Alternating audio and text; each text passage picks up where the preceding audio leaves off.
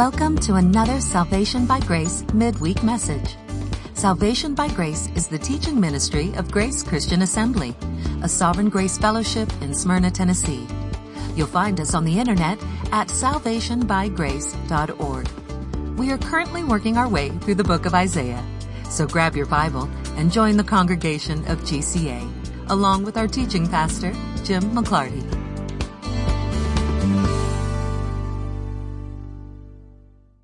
We are in Isaiah 10. We made it halfway through that chapter last week. I guess the proper place to start is to explain the way that Old Testament prophets view the future because we're going to bump into it here again tonight. Old Testament prophets oftentimes prophesy things that are going to happen almost immediately within the next several years to the next century. But then, mixed in with the prophecy of what's about to happen, they'll mix in elements that are distant future.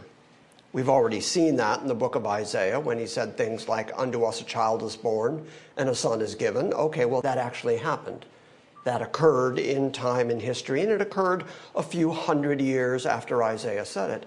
But then Isaiah also said, And the government will be upon his shoulders, and of the increase of his government and of his peace there will be no end. Well, that hasn't exactly occurred yet, and yet Isaiah saw it as one big prophecy. It was part and parcel of the same prophetic vision. So we have to recognize that sometimes prophets speak in a single prophecy about things that are about to occur and things that will occur in time eventually or even in the last days. Isaiah is going to do that tonight. As he continues in chapter 10, we're still talking about Assyria and the destruction of Assyria. You may recall last week that the end of what we read at verse 18 says that God will destroy the glory of the forest of the king of the Assyrians and his fruitful garden, both soul and body. And it will be as when a sick man wastes away, and the rest of the trees of his forest will be so small in number that a child could write them down. And then we went over and looked at Isaiah 37, where we saw that an angel of the Lord killed 185,000 people in a single night because God was keeping his word that he was going to protect Jerusalem. So, God having promised that he was going to protect Jerusalem, the second half of chapter 10 returns to that topic and is going to say, with a rather astounding amount of specificity, exactly what the Assyrian army is going to do in terms of their advance through the northern tribes, and that they are going to get all the way to within two miles. The city of Nob is within two miles of Jerusalem. They could see Jerusalem. It was practically a stone's throw away, and yet God wouldn't let them get any further than that. Through this chapter, you're going to see that they made their way through the cities of Israel, the northern kingdom. And with each city they went through, they were getting closer and closer to Jerusalem. Finally, they get to Nob, and at that point, they shake their fist at the mountain of the daughter of Zion, the hill of Jerusalem. But God doesn't let them take Jerusalem. So, this is a theme that we've already seen. This is a story that we already know. And now it is going to be recited by Isaiah from a slightly different angle. Starting at verse 20. Now it will come about in that day. What day is he talking about? The day when God will destroy the glory of the forest and the fruitful garden and the soul and the body of the Assyrians. It will come about in that day that a remnant of Israel and those of the house of Jacob who have escaped will never again rely on the one who struck them, that would be the king of Assyria but they will truly rely on the Lord, the Holy One of Israel. Okay, so what is Isaiah saying there? He's talking about in the near future, God is going to destroy Assyria, and there's going to be a remnant of the Israelites who are going to return to what used to be their homeland. But when they get there, they find that it's already occupied. They intermarry with some of the people that are occupying there, and that people group becomes known as the Samaritans. That's why Samaritans are so widely hated by the Jews, because the Samaritans were half breeds. So that's why Jesus would use Samaritans as sort of an epithet and say he's as bad as a tax collector or a Samaritan. But it's also why Jesus told the parable of the Good Samaritan, because his disciples wouldn't be able to think of anybody less likely to help a Jew than a Samaritan. So there was that immediate return, but then there was a scattering out of Assyria of the majority of those tribes, which, as I've said, is why we refer to them still as the lost tribes. You can look back at their history and you can trace their early wanderings, and you get some sense of where they probably have settled. But still, there is a remnant of Israel, those of the house of Jacob, who have escaped, and they'll never again rely on the one who struck them, but they will rely truly on the Lord, the Holy One of Israel. It's kind of hard to say that that has actually been accomplished, where some significant portion of the northern tribes has returned and trusted God in a true sense. Verse 21 says, The remnant will return, the remnant of Jacob, to the mighty God. And though your people, O Israel, may be like the sand of the sea, only a remnant within them will return, and a destruction is determined, overflowing with righteousness. Okay, so we don't have a real historic point that we can look at, that we can point at, that we can say, okay, that's the moment when that was accomplished. And yet we know that God has promised it. By the way, little theological bonus for you.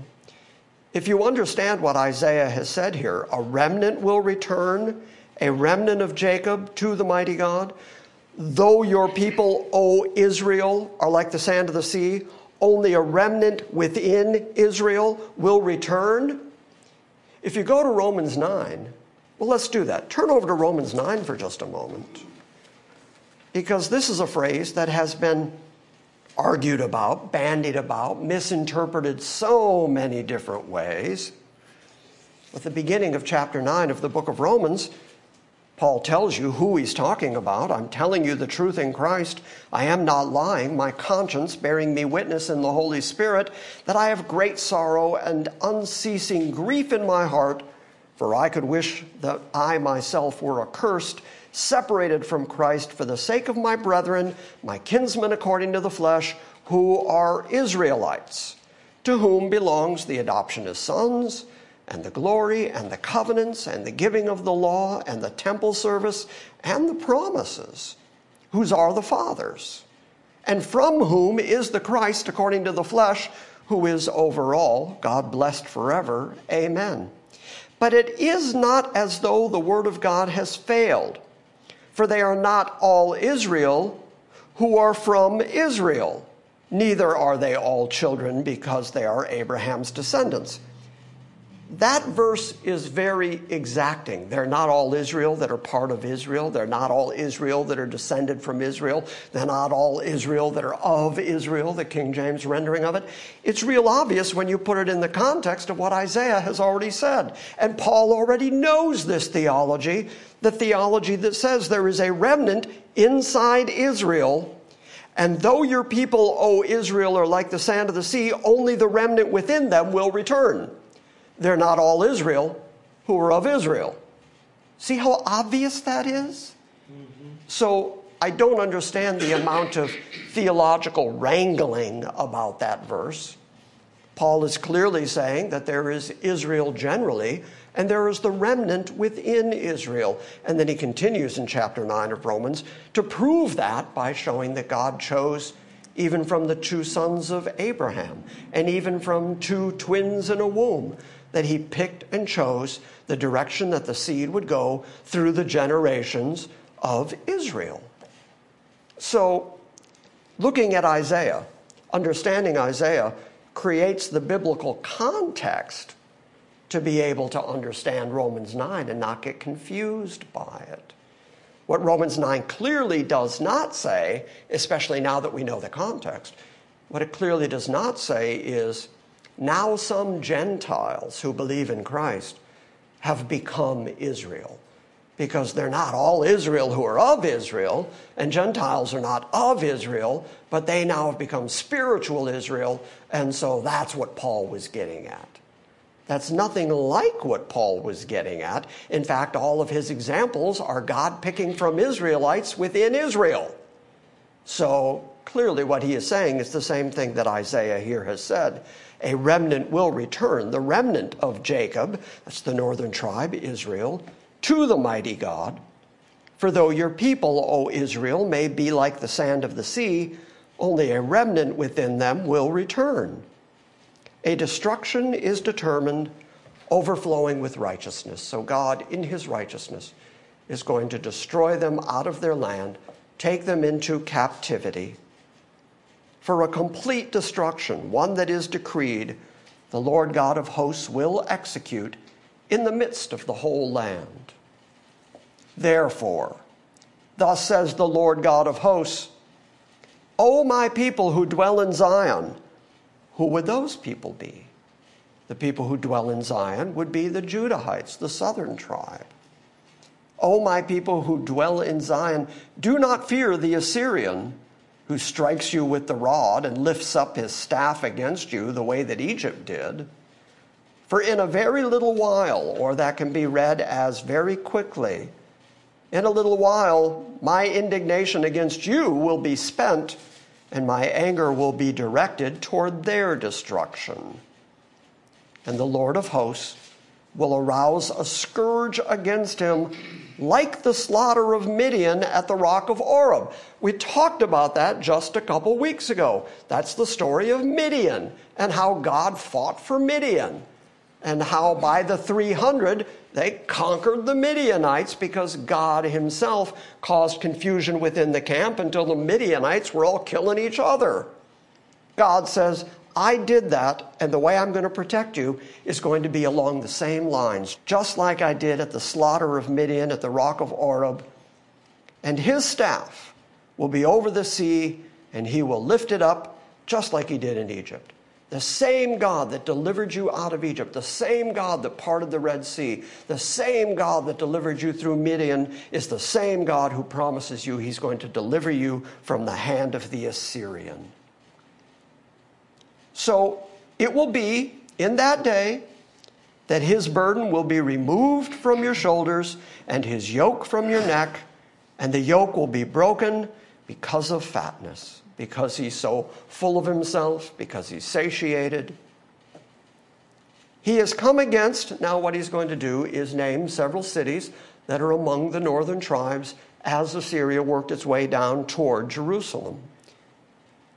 He has come against Aiath. He has passed through Migron.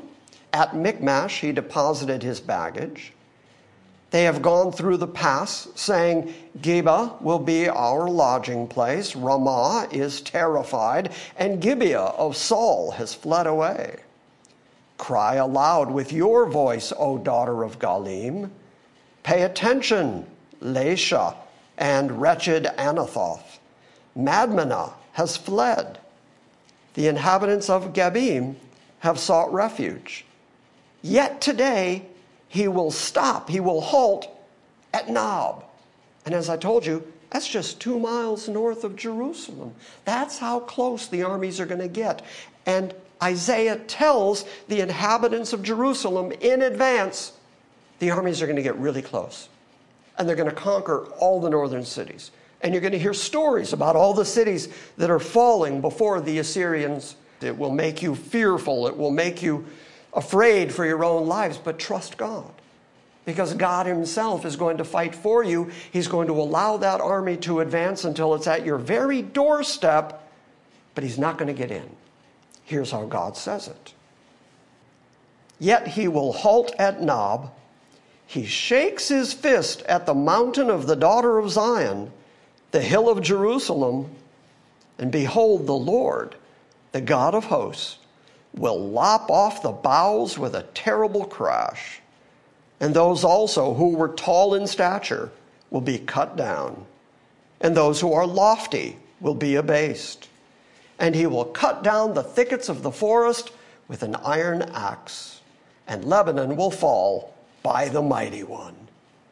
Lebanon was the most mighty of forests, and so he likened the army of the Assyrians to these very tall and very noble and very statuesque people who looked like, like a whole forest of Lebanon was coming to attack. And God says, Don't worry, I'm going to cut it down. I'm going to be the implement that takes it down. And that's why he did what we've already read last week sent an angel and killed 185,000 of them, causing the king of Assyria to turn tail and run back to Nineveh, where he came from exactly like God said he was going to do. Okay, now, that whole prophecy, as Isaiah said it, was going to come to its fruition in just a few years, a relatively short amount of time. But chapter 11, verse 1 starts with the word then. So if we're reading this sequentially, what we see is that First, there was, in fact, the fall of Assyria, and that Assyria was ultimately conquered by Babylon. Babylon's conquered by Medo Persia. Then the Greeks come along, then the Roman Empire. So years have gone by, kingdoms have risen and fallen, and years ago, the Assyrians fell. But then, a shoot will spring forth from the stem of Jesse. You should know that phrase. It's one of the more common phrases in the book of Isaiah. But really, really vitally important because in that short phrase, what Isaiah just did was reaffirm the Davidic covenant. He said there's going to be a root that comes from the very stem, the very lineage of Jesse, not from David. David's father is Jesse. And so Jesse gave birth to David. Well, he sired David. For the women in the room, I wanted to be exacting about that. But he sired David, but he also sired the Christ to come because it was in the lineage of Jesse that the Messiah comes. Just to make it more clear, he says it's a branch from his roots, and he will bear fruit. Okay, so let's think about sequence for a moment. So, okay, Judah, don't be afraid. The Assyrians are going to take the northern tribes. That actually happened. They're going to get all the way to your doorstep, all the way to Nob, but they're not going to get in. They're not going to conquer Jerusalem. I'm going to kill 185,000 in one night. I'm going to drive them away from your door. Okay, so that part happened historically. The Assyrians were defeated and then ultimately defeated by the Babylonians. Okay, so that happened. And then after that happened, it's just so interesting that God knows the sequence of events. After that happens, then Messiah's going to come. Well, if you look back at the calendar of history, that's the exact order that these things fell out in. Isn't that lucky? I mean, God got so fortunate that that worked that way. A shoot will spring forth from the stem of Jesse, and a branch from his roots will bear fruit. That is also interesting language. That a branch from his root bears fruit, because it looks like from the period of the Babylonian captivity until Jesus comes onto the planet, there are no more kings in Judah. So, for all intents and purposes, it looks like the Davidic covenant's not going to happen. And it looks like the lineage of David has ended. And it looks like that root is dried up and that it's not bearing fruit anymore. But when Messiah comes, who is identified not only by lineage as the son of David, but the people on Palm Sunday who throw their branches and clothing into the street, they cry out, Hosanna to the Son of David. He's publicly recognized and proclaimed as being the lineage of David. So once again, that Davidic root has sprung a branch and it bore fruit. It came alive. It looked like the lineage of David had died off. But then the lineage of David bears fruit. It's just beautiful language. Mm-hmm. And the Spirit of the Lord will rest on him. If you would, Tom, look up Revelation 1 4. Micah, look up Revelation 3 1. Leon, Revelation 4 5. Steve, Revelation 5 6. Jeff, nothing. No, nothing for you. Yeah, I, I, can tell you're disappointed. Yeah. Well, all right, if you're going to be that way. Second Thessalonians 2 8. And we'll get to you in a minute. there is this phrase that is used four times in the book of Revelation. And we're going to read it out so that we can hear it said over and over again. It is a reference to the seven spirits of God. Specifically, seven. You know that the number seven is the number of completion. But the seven spirits of God are before the throne of God.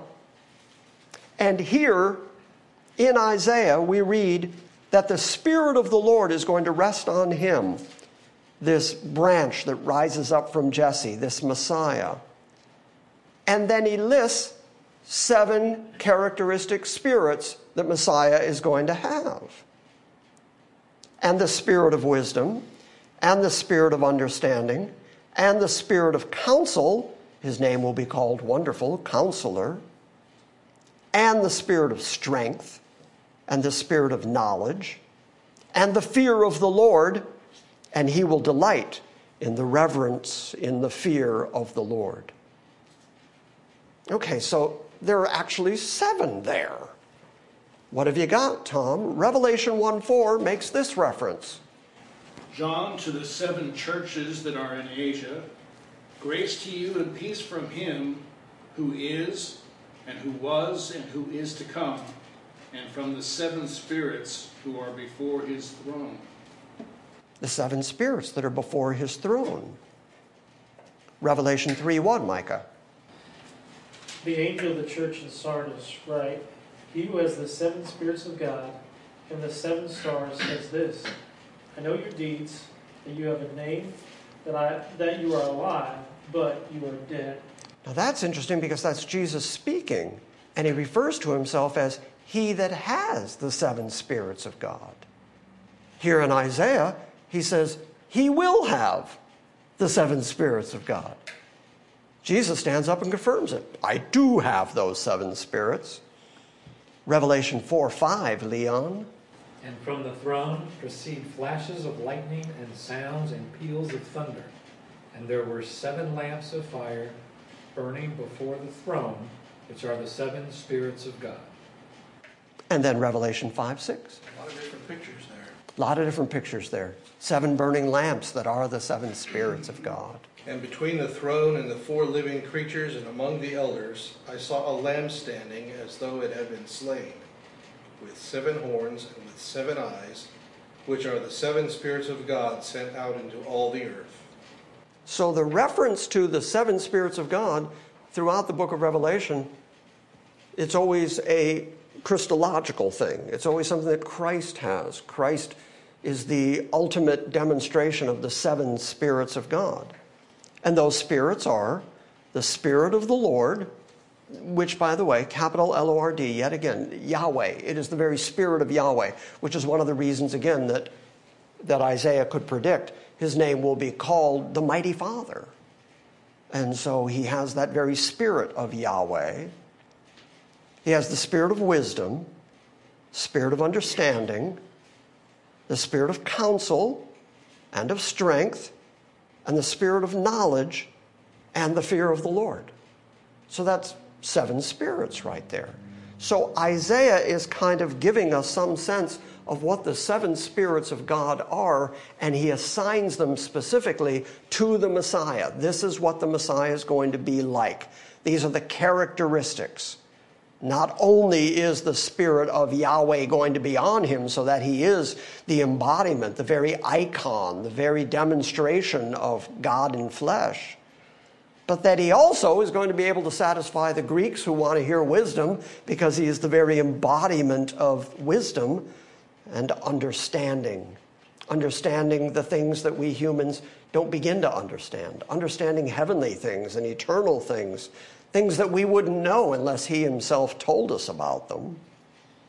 And a spirit of counsel, as I said, that's why he's called the counselor. That's one of the names he gets. In other words, not only does he know what it's like to be flesh and blood, because he took on flesh and blood so that he could be like his brethren, but then he also knows how to counsel us, how to succor us when we're going through our most difficult periods, because he himself knows what it is to suffer the difficulties of this life.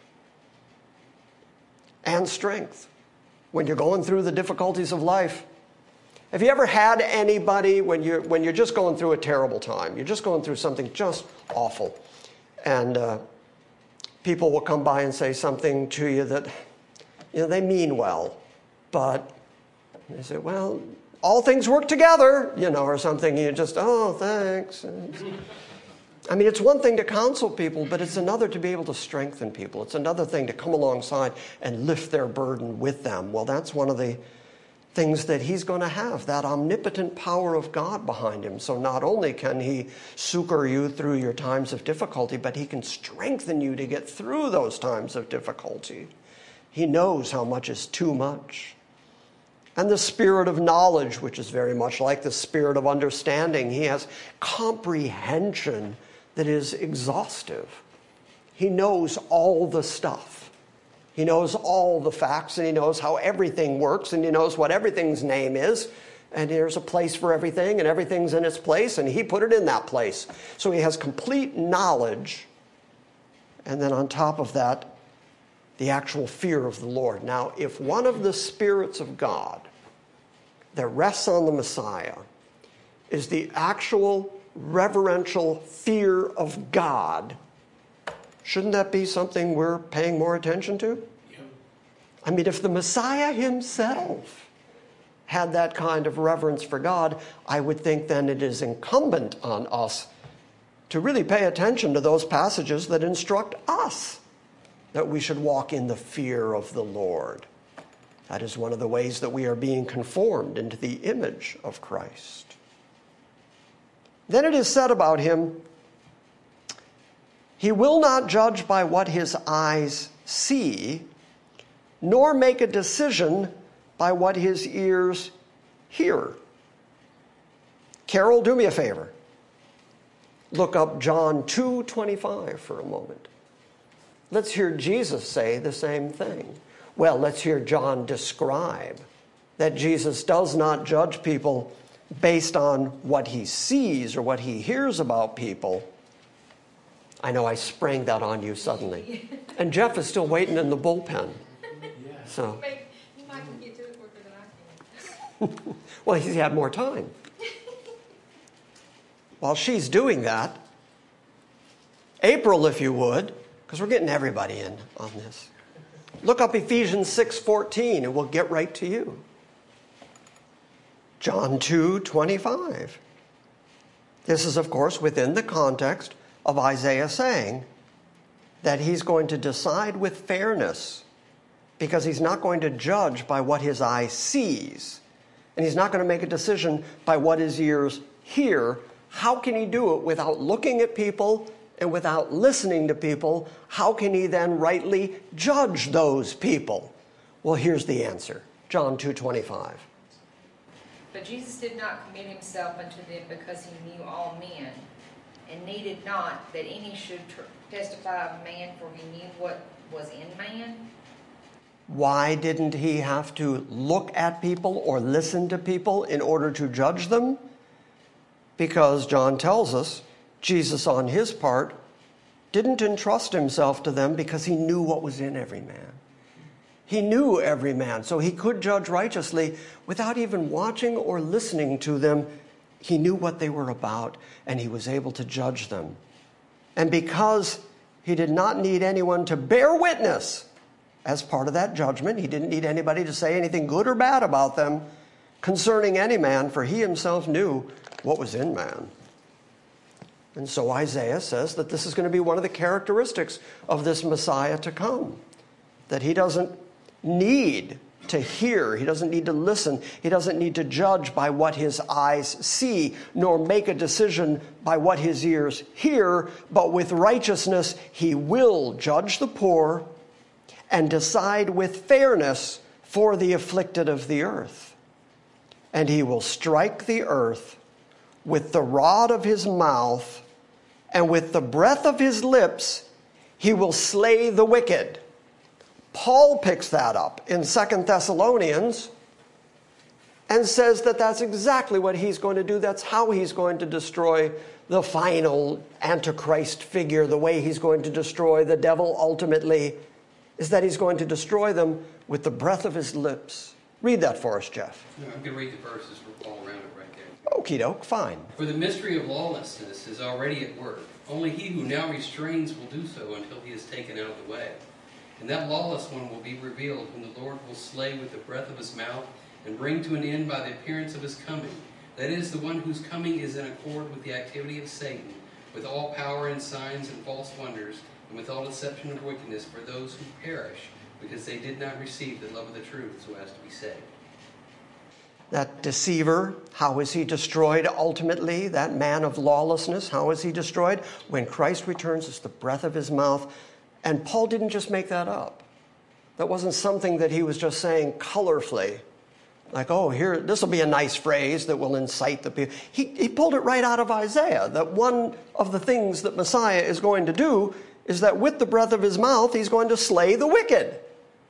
And by the way, that word wicked there can be translated the wicked generally or the wicked one. He's going to slay the wicked by the breath of his mouth.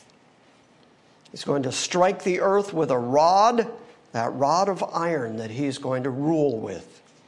Either you are going to bow the knee most willingly to him and recognize him as Lord and Savior, or he's going to use that rod of iron to make sure you bow the knee and to conquer the kings of the earth and to bring the nations low. Either way, you're getting on your knees. And if he has to do it with a rod of iron, he's perfectly willing to. He's going to strike the earth with the rod of his mouth, and with the breath of his lips, he will slay the wicked. Also, righteousness will be the belt of his loins, and faithfulness will be the belt about his waist.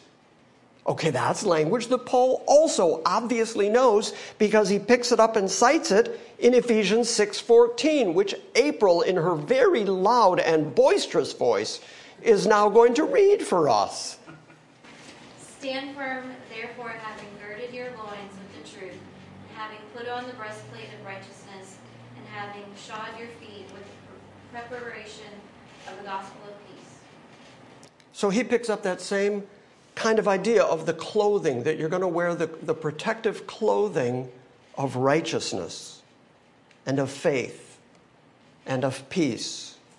And you're going to get that from your Savior, from your Messiah, whose own righteousness is going to be like a belt around his loins and faithfulness is going to be the belt about his waist. So faithfulness and righteousness comes from him, and then Paul picks that up and instructs us now you also put on that same armor.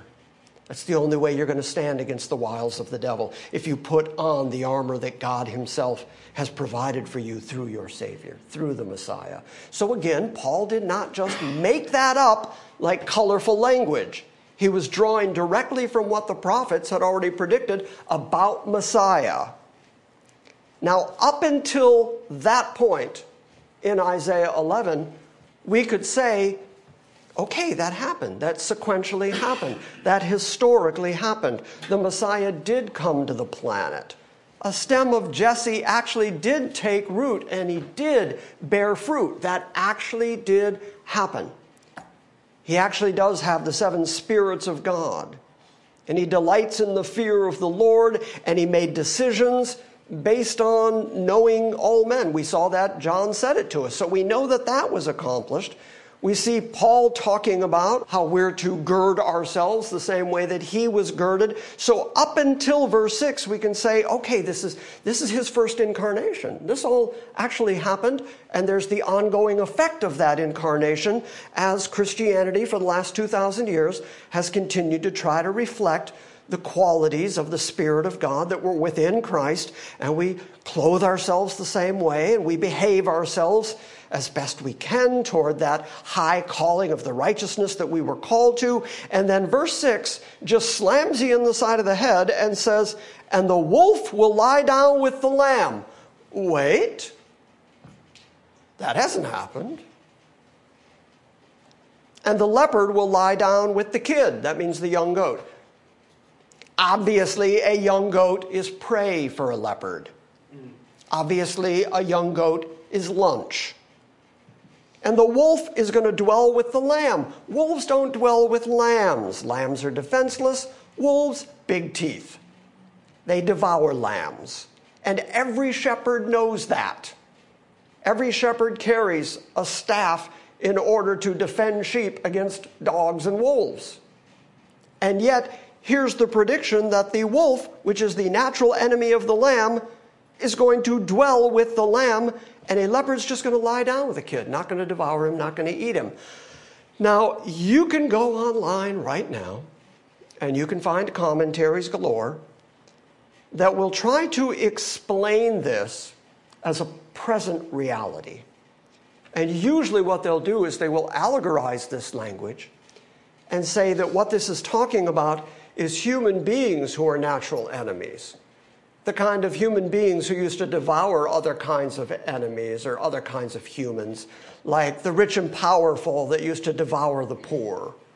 And so it says here that through Christ, they're all going to be in Christ, both rich and poor, and therefore they're going to lie down together. And so within the church, you see that actually the, the wolf and the lamb actually do abide together. Of course, Isaiah says nothing like that because now the language becomes even more specific and more difficult to allegorize. After the wolf will dwell with the lamb, and the leopard will lie down with the kid, and the calf, the young calf, and the young lion, and the fatling all together, and a little boy will lead them. Okay, so if we're talking about the church here, and if we're talking about natural enemies within the church, who find fellowship and brotherhood within the church, then you've got to say that the church is being led by a little boy. See the problem? Clearly, Isaiah is creating a scenario that is out in the future somewhere. And the ability of even animals to be peaceful with each other is indicative of Isaiah's sort of crowning phrase through this whole thing, which is going to be that no one's going to hurt or harm in my holy mountain. And then Isaiah is going to say essentially when that's going to happen. So let's keep reading. The wolf will dwell with the lamb, the leper will lie down with the kid, the calf and the young lion and the fatling together, and a little boy will lead them. Also, the cow and the bear will graze together. Bears don't graze generally, but cows and bears are going to graze together, and their young are going to lie down together. And the lion will eat straw like an ox. Allegorize that one in a church context for me. That's a really tough one. Instead, I believe that what Isaiah meant by these words he chose to use, because he's used so many of them now, he's named so many animals, animals that are natural enemies with each other, who are ultimately going to lay down together, who are going to be in pasture together, who are going to graze together. Instead of eating each other, they're going to be grazing, eating the grass together. And I think when he says something like the lion is going to eat straw like the ox, what he means by that is that the lion is going to eat straw like the ox. And why do I think he means that? Because that's what he said. Amen. And if that's what he said, that's what he meant. Yep.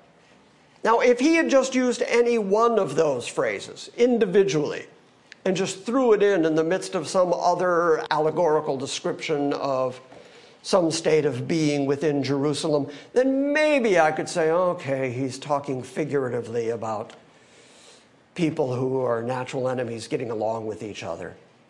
But he's gone to pains here. He's named several different animals.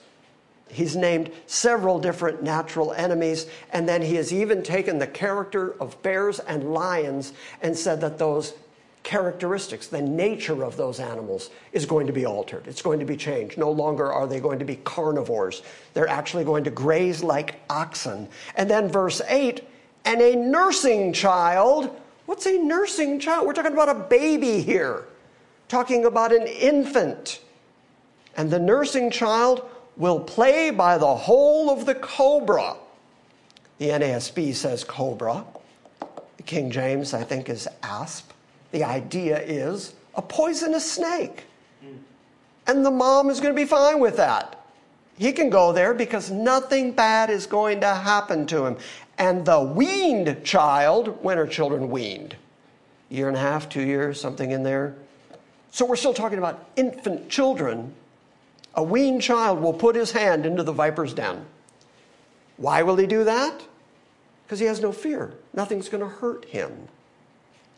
Now, again, just to overstress this point, it's practically impossible to allegorize all of those things in a consistent way that makes any sense. The only way to read it is to understand what I said at the beginning that sometimes prophets prophesy in huge sweeps of time. And in this prophecy, Isaiah started with something that was going to occur pretty soon. Assyria is going to be destroyed, and Assyria is not going to attack Jerusalem. That, that happened right there within Isaiah's lifetime. And so that happened pretty quickly. But then, after that, then Messiah is going to come. And then these are the characteristics of Messiah. Then, after that, this kind of peace is going to break out. So, you and I right now are living between the coming of the Messiah and the ultimate peace breaking out. We're between those two events, which means that Old Testament Isaiah type prophecy is still waiting to be fulfilled. And don't forget, never forget, tattoo it to your brain. Make sure you remember that the Bible tells us in the New Testament that in Christ, all the promises of God are yes and amen. They're yes through Him, and they're verily, verily, it will be so through Him. Okay, well, here's a promise of God. Is this going to happen? Yes, it's definitely going to happen. How? Well, first the Messiah had to come, the root of Jesse had to come. And then once he's here, through him, everything else God said is yes and amen. And so he has to come first. And then sequentially, all this can happen. Hasn't happened yet, but your only two options at this moment are to say, well, God gave up on that. He doesn't really mean it. It's not going to happen. Allegorize, allegorize, allegorize. So you either have to allegorize it away so that the words on the page don't mean what they say, or you have to say, that was God's plan initially, but Israel messed up. And God apparently didn't know that Israel was going to mess up. But they messed up so badly, they killed their own Messiah. And for that reason, God divorced them permanently. And so these promises don't count anymore. So you're essentially saying when God makes promises, he reneges on his promises and says, Well, never mind. I didn't know you were going to be like that. That's a scary thought. If that's the God you're serving, then what then you have no hope whatsoever. Because as soon as God figures out you're really like this, he's going to give up on you. So that's not an option. The third option, the only option that makes any sense and allows the Bible to say what it says, is to say the Bible says what it says, it means what it says, that this is going to happen. It's going to happen at some point in the future. It hasn't happened yet, but it absolutely has to happen because it is the very Word of God and it has the sure and secure seal of Christ coming, and in Him all the promises of God are yes and are amen. Therefore, it's got to happen, or the Bible's not true. I began by saying there's two options. Those are the two options. It's either going to happen or the Bible's not true. And since the Bible has already demonstrated, and since Isaiah's prophecies have already demonstrated the many, many things that God already got right in history, we already have evidence that God is going to keep everything he wrote in Isaiah because he's been doing it consistently. All you got to do is back up to the root of Jesse coming. Did that happen? Yeah. Well, then what about this that's in the same chapter? Just a few verses later. Is that going to happen? Yeah, it has to. And it's proven by the fact that the root of Jesse did come, that a child was born, that a son was given. The very fact that that happened demonstrates, proves that all the rest of it is going to occur. Have I driven that home enough yet? I just want to tattoo that to your brain. Okay, so why why is there going to be all these results? The nursing child playing by the hole of a cobra and a weaned child putting his hand onto a viper's den. Why is a wolf going to lay down with a lamb and a leopard with a kid?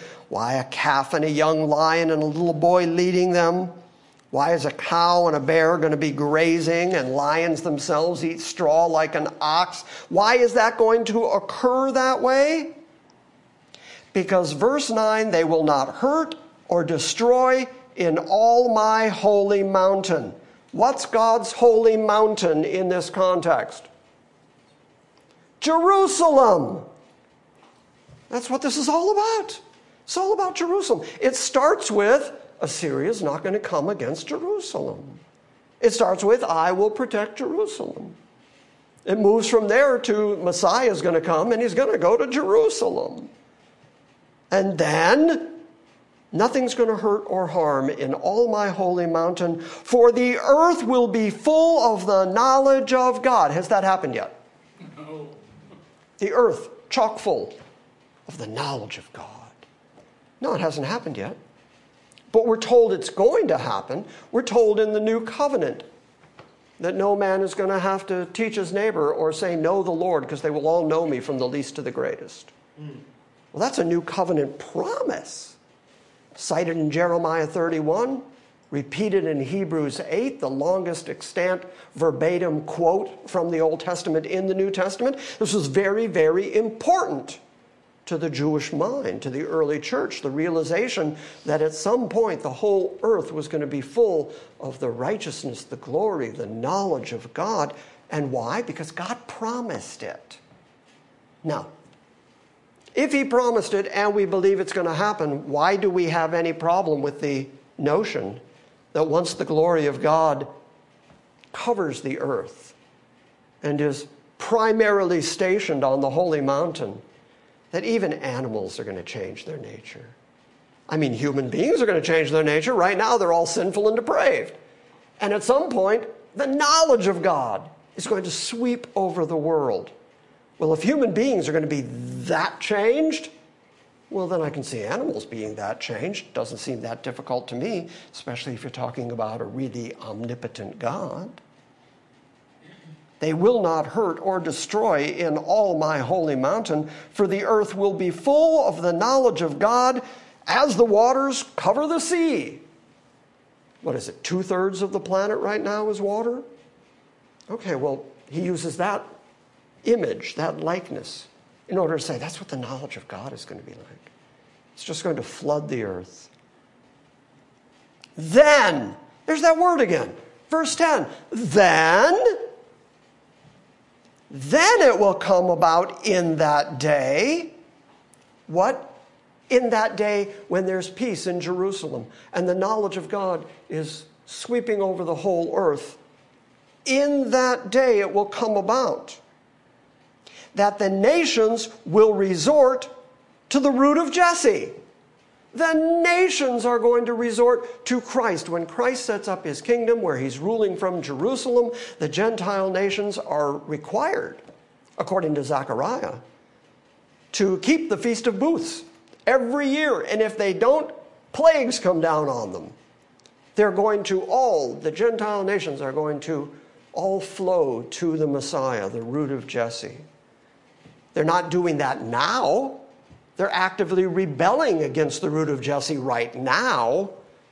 But at some point, they're all going to resort to him. When? When he comes back with the rod of iron and he slays evil with the breath of his mouth. When he sets up his kingdom and he comes to rule and to dominate.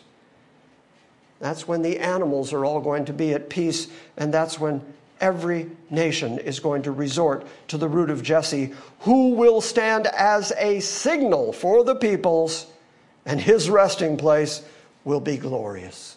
And there's that promise of a glorious future for Israel yet again, and a glorious future for Jerusalem. And that's why when you get to the end of the book of Revelation, you read about the New Jerusalem, wherein dwells righteousness.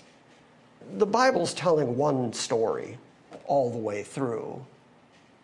And I hope you saw tonight that the language that New Testament writers use is not novel. It's not anything they've made up. The more you know about Old Testament prophecy, the more you know about the Old Testament scriptures, the more familiar New Testament language becomes to you. The more you understand that that was the framework from which the New Testament writers were writing. They had the knowledge of their scripture, and that was the, the roadmap to everything they believed and the theology that grew out of it. So if you're just spending time in the New Testament, you're getting a really truncated sense of Christianity because Christianity just sweeps through the centuries and through the entirety of the history of human beings, and we are not at the culmination of it yet, despite the people who might say, well, the church, once God got to the church, you know, that's the know all and end all. That's the apple of his eye. He, he was trying to get to the church and he's there now. It's not what the Bible says. This Sunday, we're going to start talking about the future for the church. The church has a definite plan and a definite place in the plan of God, but it's not the church that brings about lions and bears becoming herbivores. It's not the church that does that. It is God who does that for the purpose of the glorification and splendor and wonderful future of Jerusalem. And that's not our business, that's His doing. Or the Bible lied. Those are your only two choices. So know what the Bible says, stand toe to toe with what the Bible says, and then accept it or reject it based on what it actually says and if you can accept it, that is a tremendous blessing from God who gave you that spirit, that understanding of wisdom and knowledge. Understand? Yes. All right, well, say goodbye to the internet congregation. Bye. Bye.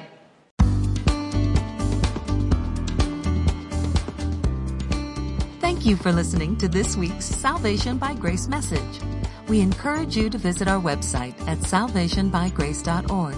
And we invite you to join us next time when we gather around the Word and study the sovereign grace of God.